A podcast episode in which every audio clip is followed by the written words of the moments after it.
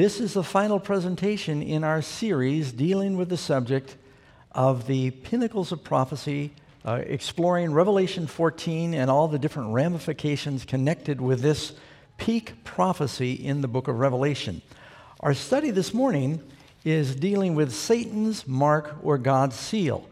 And I want to remind all of our friends that are tuning in, I will be going through a question answer format as I share and teach this is kind of teaching, preaching, speeching that I do.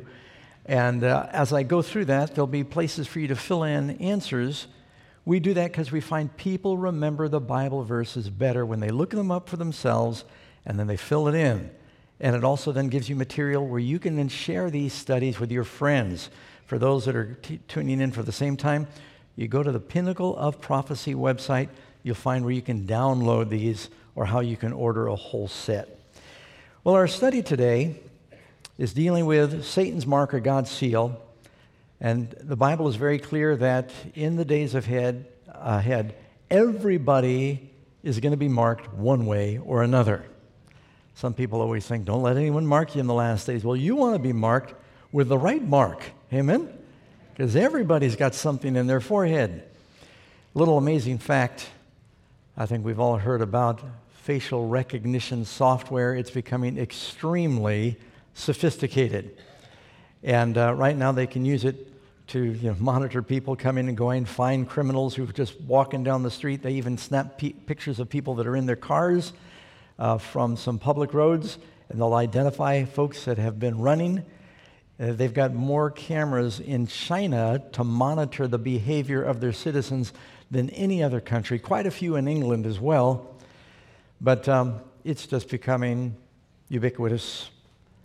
When I uh, check onto a plane now, they, I go and they scan me on these international flights. I look at things, it looks at your eyes. It does both an iris and a facial scan. Coming back this year into the country, I've got something called Global Entry where I get to go back in a little quicker. I used to use fingerprints. Never did work very well because my fingerprints are kind of worn off. Used to sell firewood. But um, now they do facial recognition. And when I tried to get back into the country last time, they said, please step aside. I said, no, it's really me. And the guy looked at me, he looked at the picture, he looked at his report, he said, you shaved your mustache. I said, uh, yeah, actually I did. it picked that up. It thought I was an imposter. So, yeah. Well, in the last days, God has got some special recognition software and he's going to look down and he's going to know who are his and who are not his. There'll only be two groups the saved and the lost. Friends, there are only two roads. Jesus said there's the broad way to destruction and there is the narrow, straight gate to his kingdom. You want to be on the right road. What's really frightening is there's a lot of people who think they're on the right road and they're not. Jesus will declare to them, Many will come to me in that day saying, Lord, Lord, they know his name. We've done many wonderful works. We've taught in your streets. We've cast out devils. He'll say, I do not know you. Depart from me, you who work lawlessness, iniquity. We want to make sure we are not self deceived. Amen? Speaking of the beast power, Second Thessalonians, it says, with all deceivableness of unrighteousness in them that perish, because they receive not a love of the truth that they might be saved.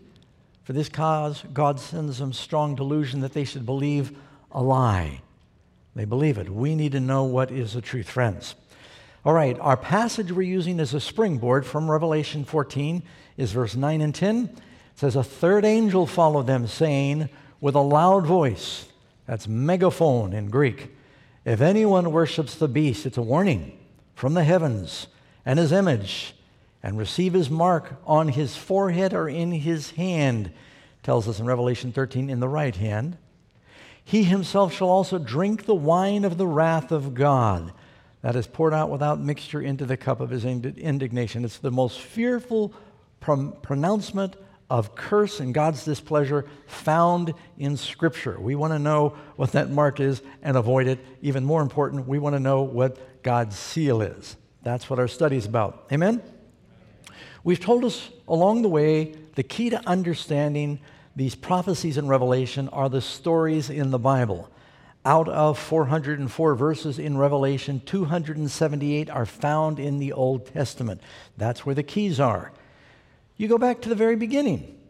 Adam and Eve had two sons, originally Cain and Abel. And Cain was a keeper of sheep. I'm sorry, Cain was a tiller of the ground, Abel was a keeper of sheep. God had instructed them that for the sacrifice for sin, it required the death of a lamb. Well, Abel did what was required. Fire came down from heaven on Abel's altar. It was accepted. Cain thought, well, that's kind of messy. Uh, I'm a farmer. I'll bring my offering. He's a shepherd.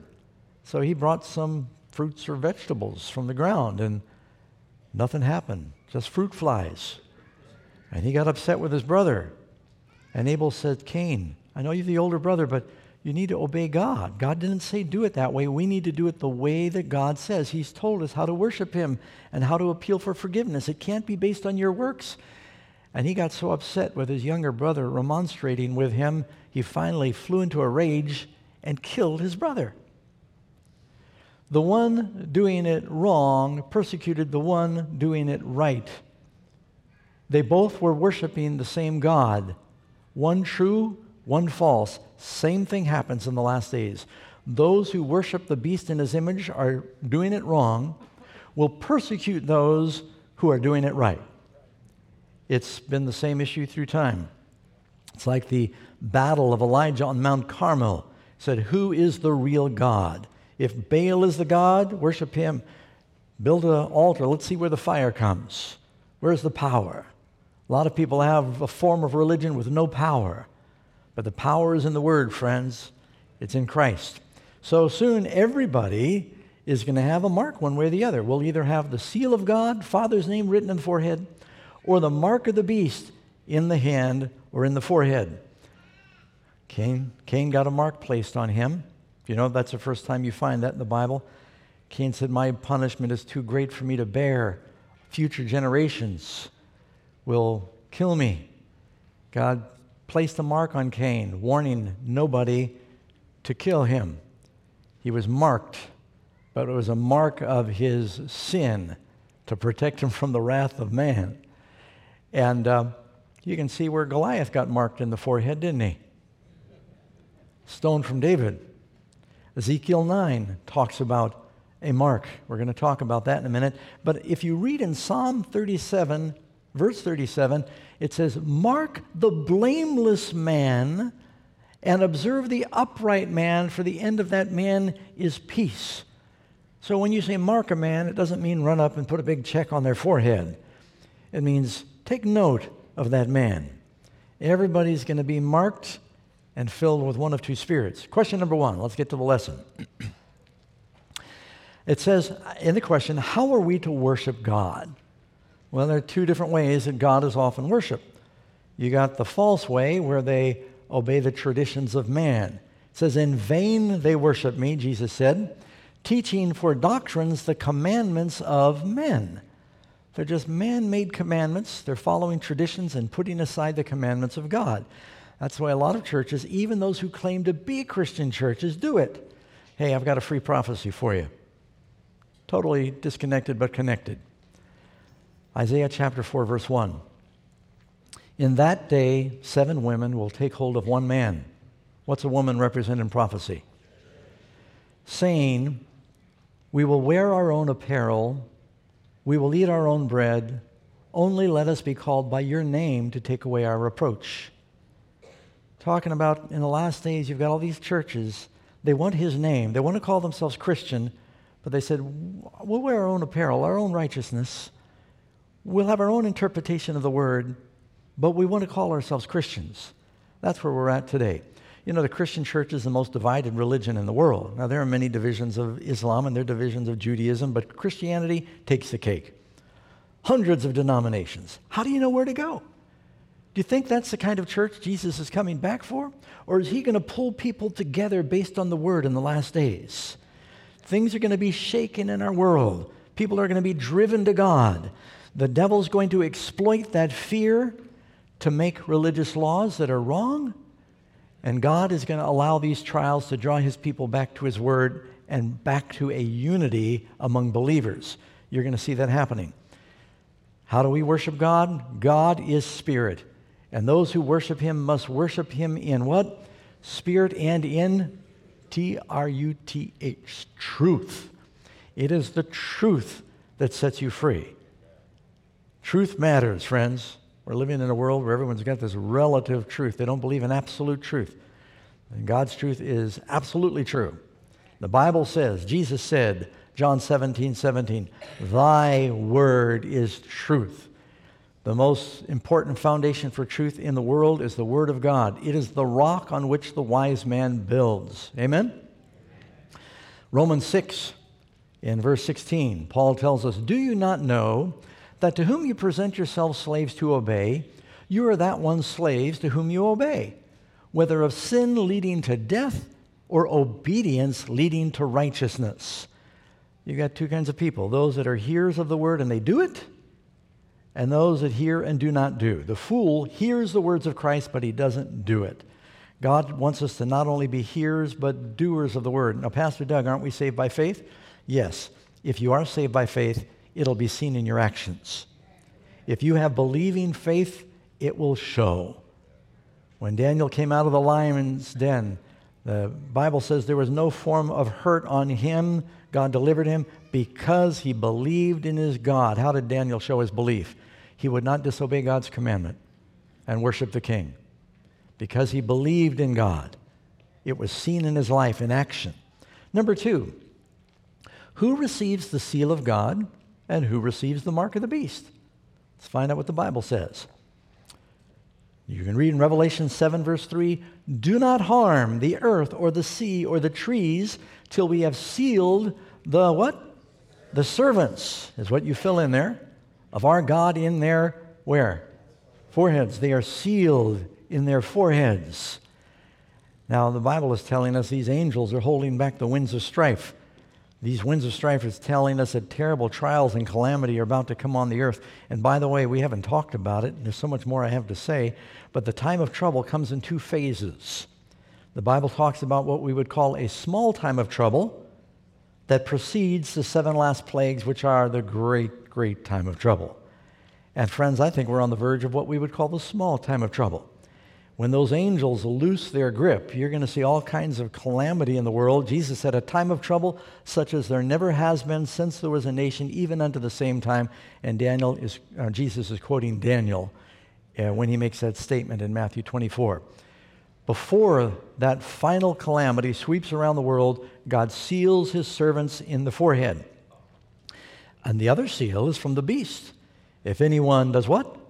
Worships the beast and his image and receives his mark on his forehead or his hand, he himself will also drink the wine of the wrath of God that is poured out without mixture. That's that same verse we read earlier.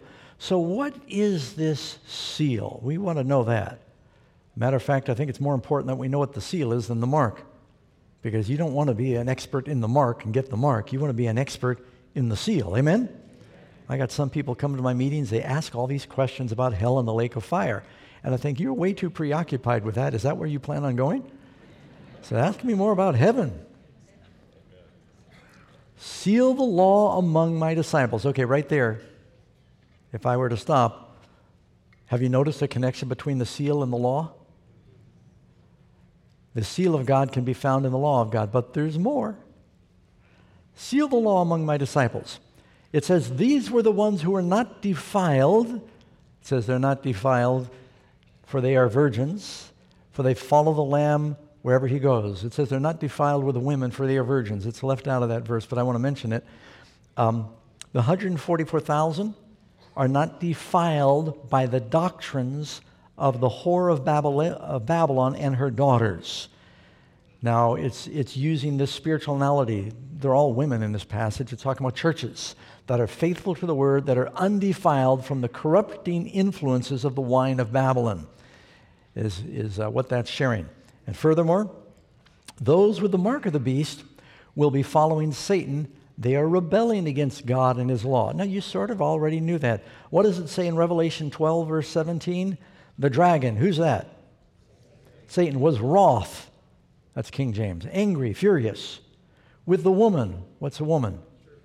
True church or false church in this? It's got to be true because the devil's mad at her, right? It's a no brainer. And he goes to make war. This is the Battle of Armageddon with the remnant, what's left of her seed, her descendants, her followers, that keep the commandments of God and have the testimony of Jesus. Who is the devil especially angry with? The ones that still believe and teach and keep the command- commandments, not to be saved, but because they love the Lord. And Jesus said, If you love me, keep my commandments. Amen?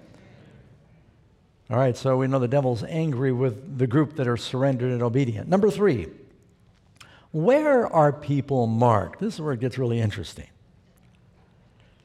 Revelation 14:1 Then I looked and behold a lamb standing on Mount Zion and with him 144,000 having his father's name written in their foreheads. Well, it said the seal of God in their foreheads. Here it says their father's name in their foreheads. Now, this is a group that is saved and they've got something in their foreheads. You know, you go to the average person on the street and say, you know, as we enter the last days, you've read Revelation, would you let anyone put anything in your forehead? And they go, no way. They think it's only the beast that's going to be marking. Everyone gets marked. Turn with me in your Bibles to the book of Ezekiel. And uh, this will not be on the screen. If you don't have a Bible or a Bible on your phone, um, then just uh, listen carefully. A prophecy in Ezekiel chapter 9, and I, I can't read it all, but I want to especially read to you. Oh, well, let me see. I'll start with, uh, if my pages will stop sticking together here.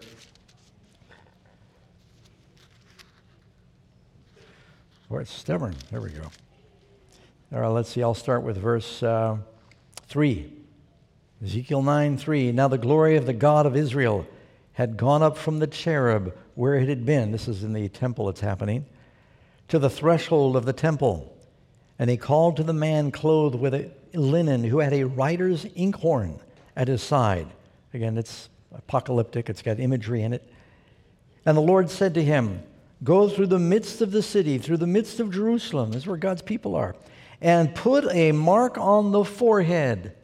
Revelation is based on the Old Testament of the men who sigh and cry over all the abominations that are done in it. So the mark is being put on those that are grieved by the abominations and the sin. Abominations, remember, that's idolatry, among other things. To the others, these other angels, he said in my hearing, Go after him through the city and kill. Do not spare, nor have pity. Utterly slay old and young, maidens and little children and women but do not come near anyone on whom is the mark. Now, do you want that mark? That mark protects you against the judgment. Friends, you've read your Bibles. When the children of Israel came out of Egypt, an angel of judgment went through the land. Only those that had the mark of the blood survived the judgment. When the children of Israel came into the promised land, Rahab, who was a Canaanite harlot, but she accepted Jehovah. There's hope for all of us. Amen. She was told before Joshua comes and blows those seven trumpets. Where do you see seven trumpets? That's in Revelation 2, isn't it? Before Joshua comes and blows those seven trumpets, before the city is destroyed with fire and a shout, will there be fire and a shout? Will there be a great earthquake, Revelation says? She was to put a red rope in her window, and everybody in her house was saved. Everybody in the house with the sign was saved. You want to have that sign in the last days, friends. We need to be under the blood of Jesus. Amen? We need to have the seal of God. We need His law written in our hearts. This is what it's talking about. And then it goes on to say, and begin at my sanctuary.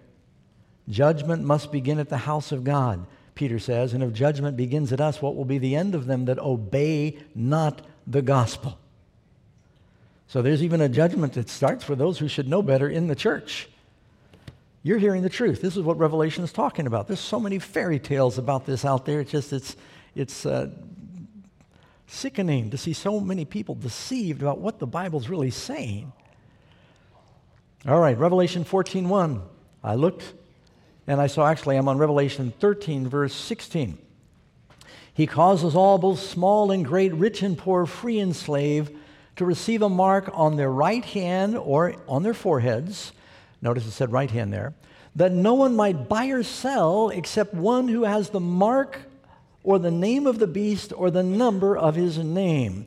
So, the, the beast's power, it's going to affect not only individuals, it's going to affect nations. What do you call it when one nation or the United Nations or the European Union tells other nations that you cannot buy or sell or do business unless you change your behavior? Economic sanctions. Do we already in the world today have nations imposing economic sanctions on other nations because they're not cooperating?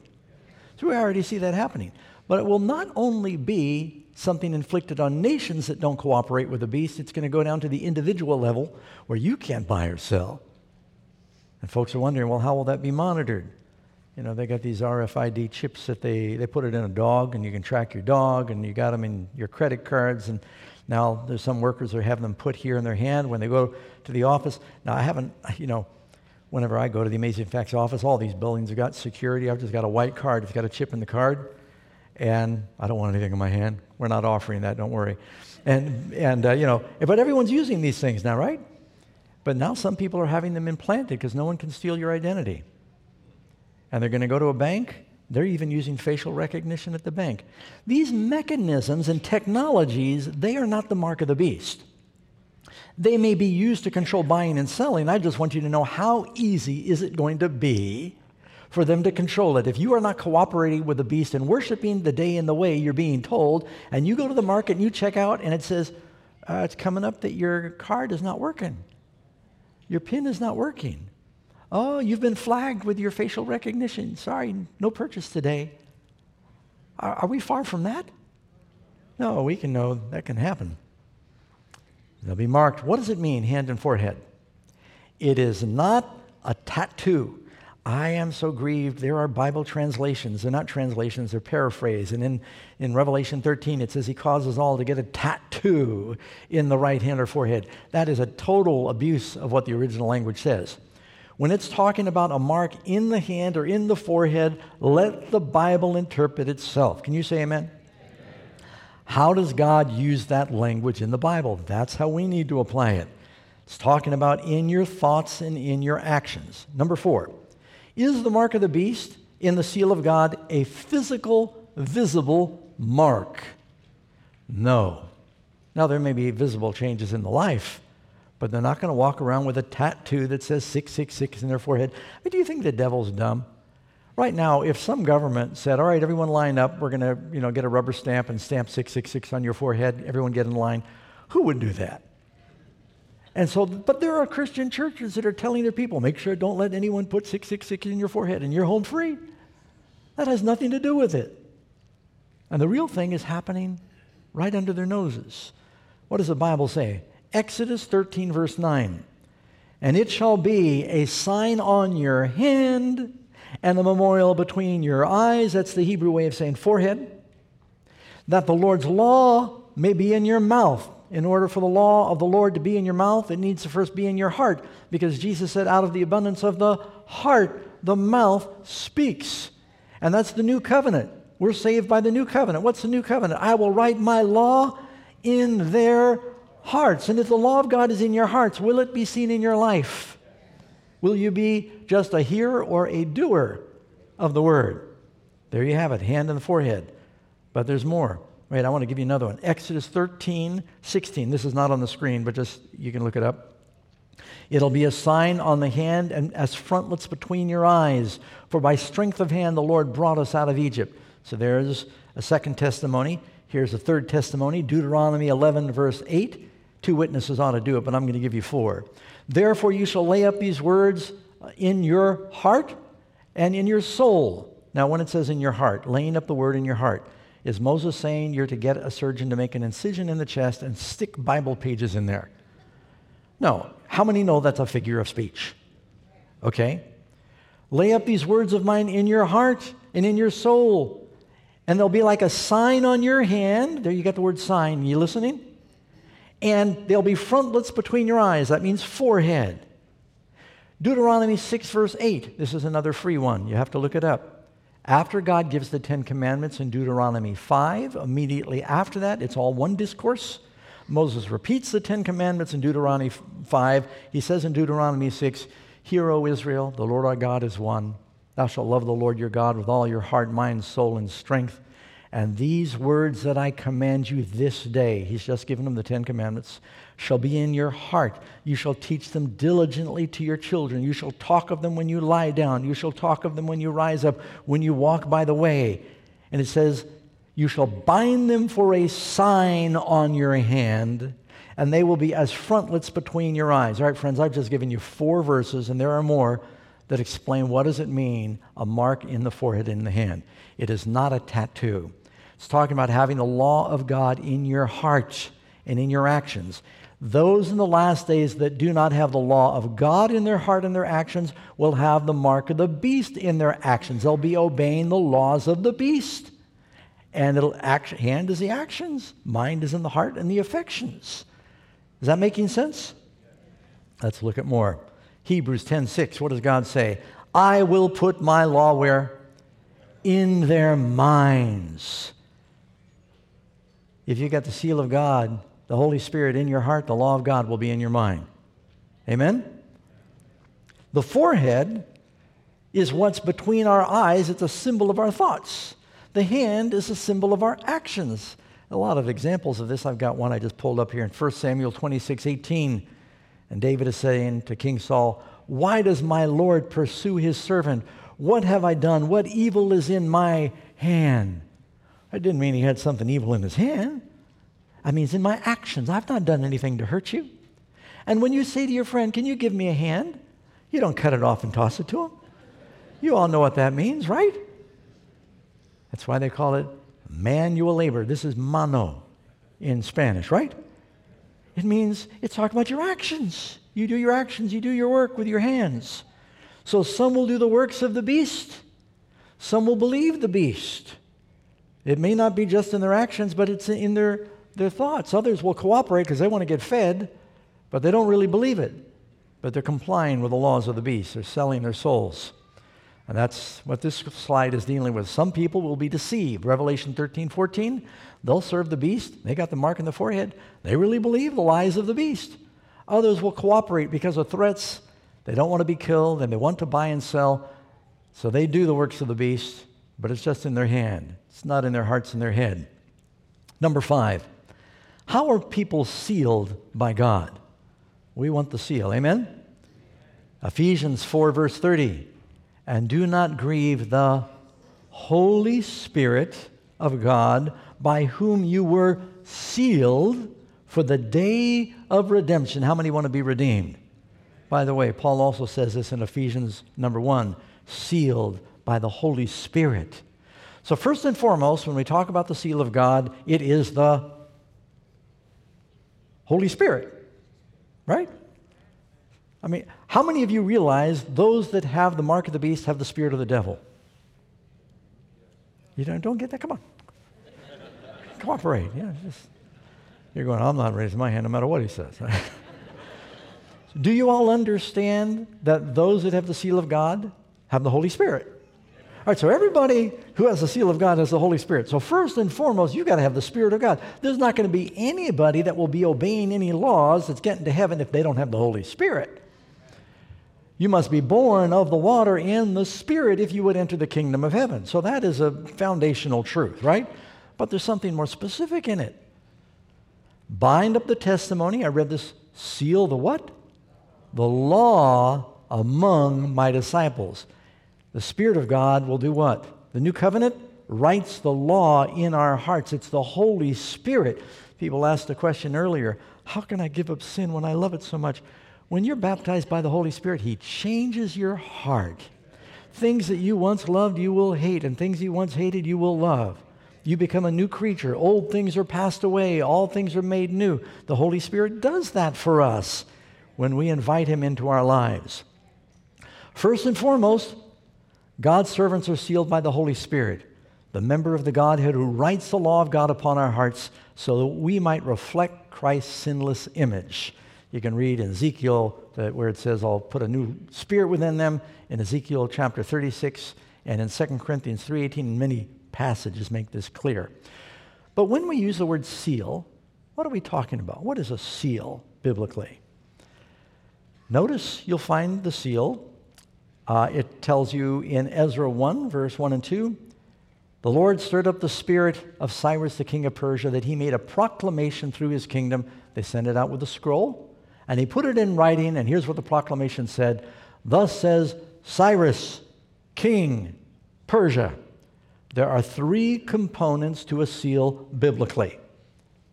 Those three things are going to contain the official's name, his official title, and his territory when the president gives a speech.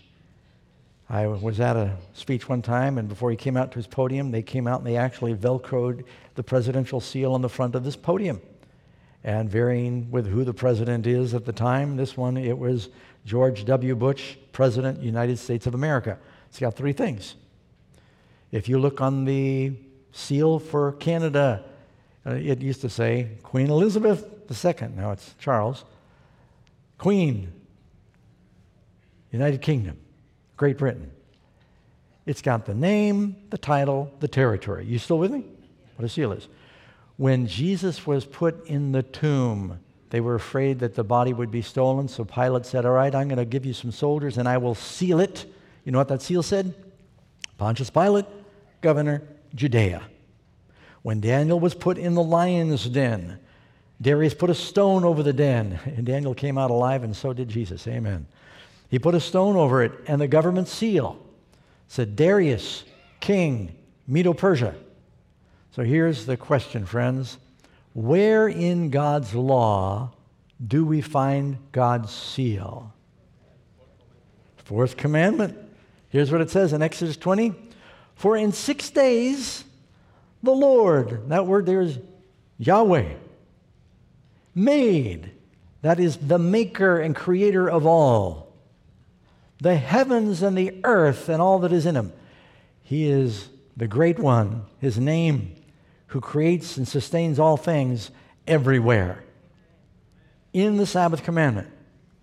Now, friends, right there in the middle of God's law, you've got the longest commandment, the only commandment that begins with the word remember. It's the last of the commandments between man and God. It's the commandment that bridges the commandments between our obligations to God and our obligations to our fellow man you find a special commandment. You know, life is made of time. If you have no more time, you wouldn't be hearing me right now. We exist in time. You love in time. You don't have time with someone, something happens to love. God gave us sacred holy time to develop that love relationship. The devil hates that. He knows if he can destroy our quality love time with God, it erodes the relationship. Have you discovered that if you don't have time, it affects the relationship? The devil knows that too. Now, think about this. I've done this once before, but I'm going to do it again. We always have new people. If I were to ask you, where on the planet would you identify as the Holy Land? What would you tell me? Israel. I heard a wave, yes. And if I was to say, where in Israel would you describe the holy city? What city? Jerusalem, okay? And where in Jerusalem is the Holy Mount? What's it called? Mount Moriah, sometimes called Mount Zion. And on the Holy Mount, they've got the Holy Temple. At least they used to. And in the Holy Temple, they had the Holy Place. And then just beyond the Holy Place, they had the Holy of Holies. And in the Holy of Holies, they had the Holy Ark of the Covenant. You know, the word holy is used for all these things. And in the Holy Ark of the Covenant, there were some rocks. And in those rocks was a writing from God, the truth. And the word holy appears one time in the Ten Commandments. It's like a, a bullseye on the planet, friends. God made a time holy for us. The seal of God is in the law of God. Those that really love God, it's easier for some people to give God their money than their time. I've gone, had people go through meetings like that and they say, you know, Pastor Doug, what you said about the state of the dead makes sense. What you said about hell makes sense. But when you start teaching the Sabbath truth, they start to shift from foot to foot and they get a little nervous because it's not just believing it up here, it's now making a change in their life. And they go, ooh, that'll mean I do things differently. And that, that's where the commitment comes in. Amen? All right. The fourth commandment features all the components of a seal. It's got the name of the Lord, the Lord, creator. The Lord made his territory, the heavens and the earth and the sea. The Bible says in Revelation 14 7, the same thing you find in the fourth commandment worship him who made. He's a creator, the heavens and the earth and the sea. A message goes in the last days. These three angels take a message to the world before Jesus comes in Revelation 14 14. He's coming in the clouds. What is part of that message? Come back to the Creator, return, keep His commandments. That's also in Revelation 14. Here are those who keep the commandments of God in the faith of Jesus. God is calling His people back. Jesus came to save us from what? From sin. What is sin? Transgression of His law. Now, I, I don't want to sound like a legalist, friend. I'm saying that don't fool yourself. If you're living a life of sin, you need to be repenting of your sins, turning to Jesus, asking for grace and power to live a new life, and He will give it to you. He's done it for millions of others. He'll do it for you. Worship Him who made. Number eight, what is the mark of the beast? All right, brace for impact.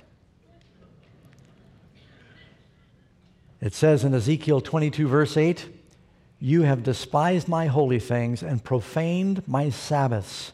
Her priests have violated my law and profaned my holy things. They start talking about the religious leaders. They've not distinguished between the holy and the unholy. God calls that day holy. They've not made known the difference between the clean and the unclean. We've told you about what's clean and unclean, even when it comes to food, right? Preachers don't do that anymore. But your body is still the temple of the Holy Spirit. Amen? They've also hidden their eyes. That means it's there. They know it's there, but they hide their eyes from my Sabbaths. What are they hiding their eyes from? They hide their eyes from my Sabbath, so I am profaned among them. So the mark of the beast is almost just the antithesis of the seal of God. Instead of it being the laws of God, it's a law of the beast. Follow me, follow me. Daniel chapter 3. The government says you must worship the image or be killed the Jews that were faithful there would not bow down because that would mean breaking the second commandment. Daniel chapter 6, the king says, You must pray to only me or be killed. Daniel will not do that because it means breaking the first commandment, not having other gods. Here in the last days, it's the same issue, except it's going to be revolving around the fourth commandment. The Devil hasn't changed. He wants to compel the world, and he's so sneaky. He's not saying, I'm not saying don't keep any day. Keep it, just don't keep the day God says. Does that matter? Don't keep the seventh day that's God's day. Keep the day of man, the sixth day. Let me give you some quotes from history here. This is from C.F. Thomas, Chancellor of the Archdiocese of Baltimore. Of course, the Catholic Church claims that the change was her act. That act is a mark of her ecclesiastical power and authority in religious matters. It's interesting, they use the word mark. They said, We changed the Sabbath. It wasn't done by the apostles of the early church, it was done by a corrupt religious organization, and most Protestants still follow. Now, don't miss me, friends. There are many spirit filled people that love the Lord in Catholic and Protestant churches that are going to be in heaven. They don't know. God winks at their ignorance. You with me? But he's calling people in the last days to come back to the Word.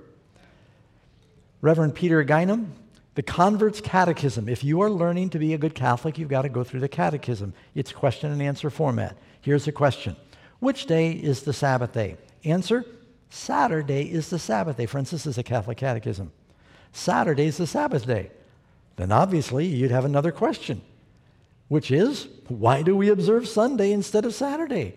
Answer we observe Sunday instead of Saturday because the Catholic Church transferred, that's the word for changed, the solemnity from Saturday to Sunday. Did they do that based on the Bible? No. St. Catherine's Catholic Church Sentinel, 1995, this is more recent. Perhaps the boldest thing, the most revolutionary change the church ever did happened in the first century. They're wrong, it's actually more like the third century. The holy day, the Sabbath, was changed from Saturday to Sunday, not from any direction noted in the scriptures. But from the church's sense of its own power. People who think the scripture should be the sole authority should logically become Seventh day Adventists and keep Saturday holy. That's what the Catholic Church says. I say, thank you very much. That's, I couldn't agree more. But they freely admit there is no scripture that tells us to do that. These are man made laws. Now, I'm watching the clock and I got to pace myself here.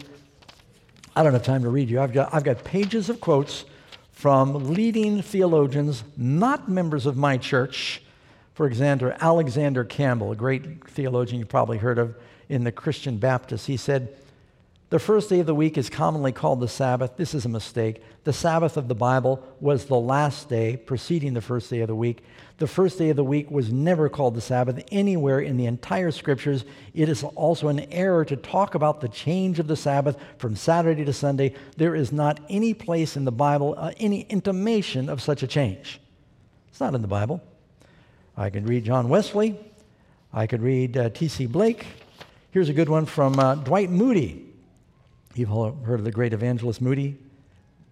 The Sabbath was binding in Eden. It's been in force ever since. The fourth commandment began with the word remember, showing the Sabbath already existed when God wrote the law on the tables of stone at Sinai. How can men claim this one commandment has been done away with while they admit the other nine are still in, in uh, effect? Dr. Edward T. Hiscox, he wrote the Baptist Manual, great theologian. He says, There was and is a commandment to keep holy the Sabbath day, but that Sabbath day was not Sunday. It'll be said, however, with some show of triumph, the Sabbath was transferred from the seventh to the first day of the week. Where can the record of such a transaction be found? Not in the New Testament, absolutely not. It seems to me unaccountable that Jesus, during three years of intercourse with his disciples, often conversing with them upon the Sabbath question, never alluded to any transference of that day. And during the 40 days after his resurrection, no thing was intimated. I just I go through Bishop Seymour. We've made the change from the seventh day to the first day, from Saturday to Sunday, on the authority of the Holy Catholic Church this is so clear in history, but you don't hear churches talking about it because it's an inconvenient truth, if you don't mind my quoting that. The papacy, enacting doctrine, recognized the first day of the week as Sunday, and uh, they pa- passed by the seventh day as the Sabbath. Uh, I don't know if you've got this slide here of the Ten Commandments. I captured this. Uh, online? Yeah, she got it up there. I, I just gave this to her this morning. Thank you, Cheryl. This is a picture of the Ten Commandments in front of a Catholic church. You'll notice that the second commandment is missing.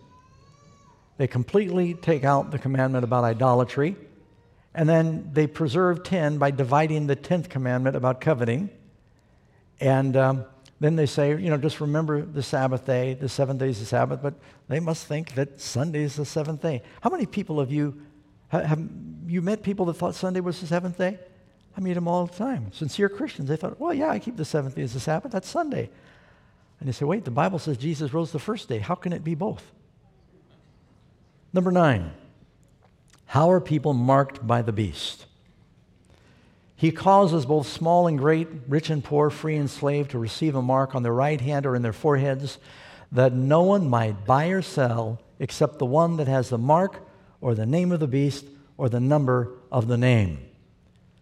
You know, it says in Jeremiah 3 3, you have a harlot's forehead and you refuse to be ashamed. You remember we were talking about Mystery Babylon, the harlot, last night. And what does she have in her forehead? Mother of harlots, pushing idolatry on people. The beast's power is going to compel people to receive it, or they can't buy or sell, ultimately, a death decree. And that's Revelation 13. Now, what's going to happen, friends? There's going to be some triggering crisis. It could be, we could be on the threshold of this right now. I mean, when the United States is moving warships to the Middle East and to the Persian Gulf and Mediterranean, and there's a war between Russia and China's rattling its swords over Taiwan, and they're in cooperation with North Korea and Iran. I'll tell you, friends, this is how it looked before World War I and World War II. You know what people do when they're frightened? they become very spiritual. and people are willing to comply with spiritual laws when they're afraid. I don't know what the catalyst will be an economic disaster, a war, another plague, all three at once. Could happen. And the, the powers of the United States, which is that second beast in Revelation, is going to work together with the other religious powers of Europe and the Catholic Church. And they're going to say, God is punishing the world because we're disobeying Him. We need to get back to the Bible. And they're going to start compelling a form of religion that is unbiblical. And it won't happen overnight, but it'll happen. And during that time of trouble, we're going to have a chance to preach the truth at the risk of being persecuted, mocked. Jesus said, You'll be brought before kings and rulers to make a defense for your faith, and you'll have to know how to open the Bible and show them what you believe. And those that do not cooperate, finally it'll get so intense as these plagues and calamities around the world get worse and worse, they're going to blame everything on us. It's like Ahab pointed to Elijah. He says, You're the trouble of Israel. You've called this global warming. That's what Ahab said to Elijah. Three and a half years of famine. And he says, You caused it. And Elijah said, No, you, because you're disobeying the Lord and your wife and her harlotries. Same thing, friends. It's going to happen again. And we'll be told we cannot buy or sell. We've got a choice. Peter said, Do we obey God or do we obey man? It's not going to be popular. Jesus said, All that live godly will suffer persecution. Number 10, when are people marked by the beast? Is anyone got the mark of the beast now? No. Are we saying that people that go to church on Sunday have the mark of the beast? No. But when it becomes an issue, when it says the image of the beast should speak and cause, when it becomes compulsory and people say, I'm going to cooperate with the beast for benefit, they'll be receiving the mark of the beast. And ultimately, there's a death decree. Number 11, what is the ultimate fate, or fates, I should say, of those within the seal, or with the seal of God and those with the mark of the beast? Well, praise God, those that have the seal of God, blessed are those who do his commandments that they might have a right to the tree of life. Don't you want to eat from that tree, friends? Eternal life, and enter in through the gates of the city. And Jesus will say, Well done, good and faithful servant. That's one group. There's only two groups. The other group the smoke of their torment ascends forever and ever. Now, that does not mean it continues to ascend up, it means it ascends up out of sight, like the fire that came from the furnace that Nebuchadnezzar made. Like the fires that burnt Sodom and Gomorrah, it says it ascended like the smoke of a furnace, up out of sight forever. The, wicked are going to be punished. Two rewards, friends. There's only two choices. Jesus said, If you are not with me, you are against me. I'm hoping that you'll choose today to be with him. Here is the patience of the saints, the endurance. Jesus said, He that endures to the end will be saved. Here are those that keep the commandments of God and the faith of Jesus. And I'm so glad that we are on Revelation 14, verse 12. He wants you to have that experience, friends. He wants you to have that joy. Your faith in Jesus will give you a faith of living a holy life here on earth. He can make you a new creature. God will never ask you to do what you cannot do. Now, I'm going to make an appeal for those that are here today, and I want to tell you in advance, and I'm going to make an appeal for those who are watching. We're going to turn to our closing hymn. It's uh, number 292, and I invite you to stand. It says, Jesus, I come. Our singers are going to come out at this time. We're going to sing the first verse, and then I'm going to ask those who would like to respond. If you would like to make a decision to either return to the Lord or come, then I want you to come. You who are watching can do this in your hearts as well. Words are on the screen. We'll sing the first verse. Let's sing.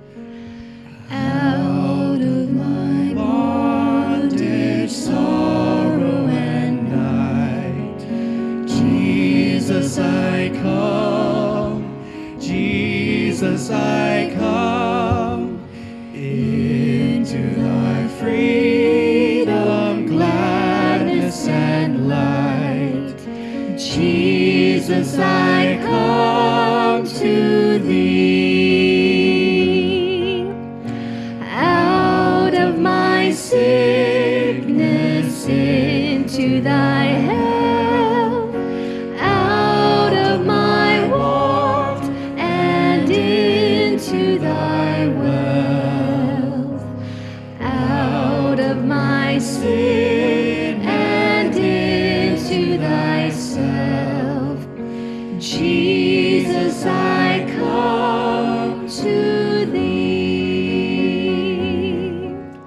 Before we sing the next verse, I would like to make an appeal.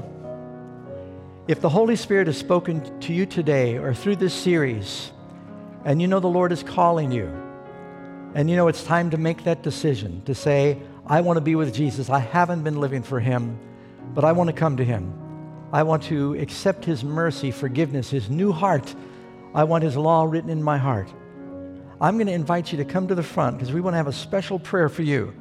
You might be thinking, Pastor Doug, why are you doing this publicly? Because everybody Jesus called, he called publicly, and he died for you publicly. You cannot be ashamed of him. Don't worry about the people here, they're all sinners too. If you hear the Holy Spirit come calling you, you come. Some of you have never been baptized. Some of you young people, you know you need to make that decision. Come now as we sing verse 2, and we're going to be having a special prayer. You can make that decision who are watching.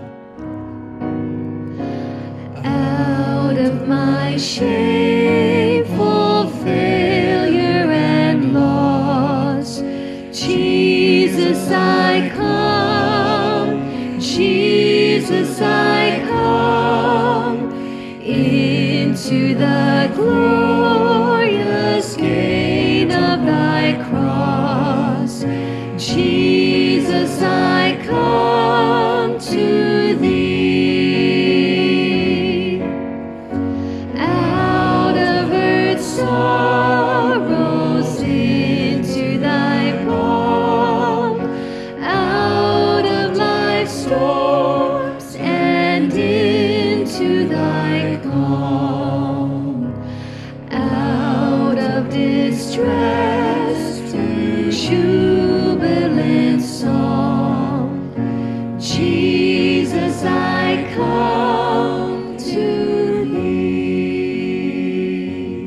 another verse. I think there's some of you out there and some of you watching, you might be struggling. You're feeling a battle going on in your heart between your Jesus and your devil. You, you're afraid of what the consequences are, what the battle will be of turning your life over to Christ. Do you want the alternative? Do you want the wrath of God, eternal loss? Are you waiting for a better time? Today, if you hear his voice, do not harden your heart. Now is the accepted time. Jesus is calling. No better time than now when you hear his voice. As we sing verse 3, come, make that decision today. We'll pray for you. Out of the fear and dread of the tomb, Jesus,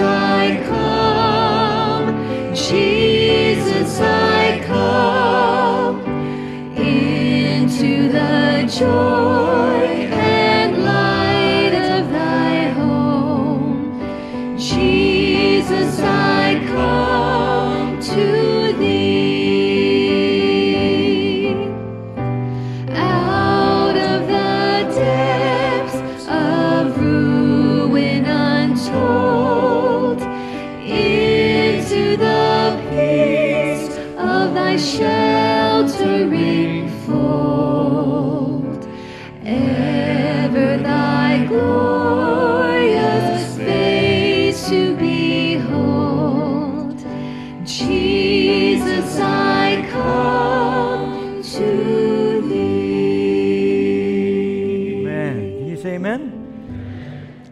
And for those who have come, come forward. Don't be afraid. Come up to the front.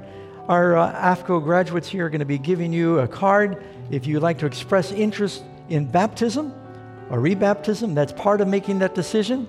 You who are watching, you can make that decision at home. And you can go to our website and you can mark your interest and contact Amazing Facts to continue studying, and we'll follow up with you. You know, as Jackie's playing, I, I think there may be still some here. You need to return to the Lord. You know the Lord's been speaking to you and you've wandered away. Why don't you come now and we can include you in that prayer? You may want rebaptism, maybe not, but you want to use this moment to say, Lord, I, there's something in my life and I know I need to get a new beginning. Come now. We're living on the threshold of eternity. Amen?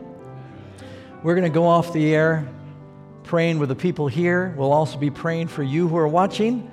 I want to remind you please go to the Pinnacle of Prophecy website or the Amazing Facts website.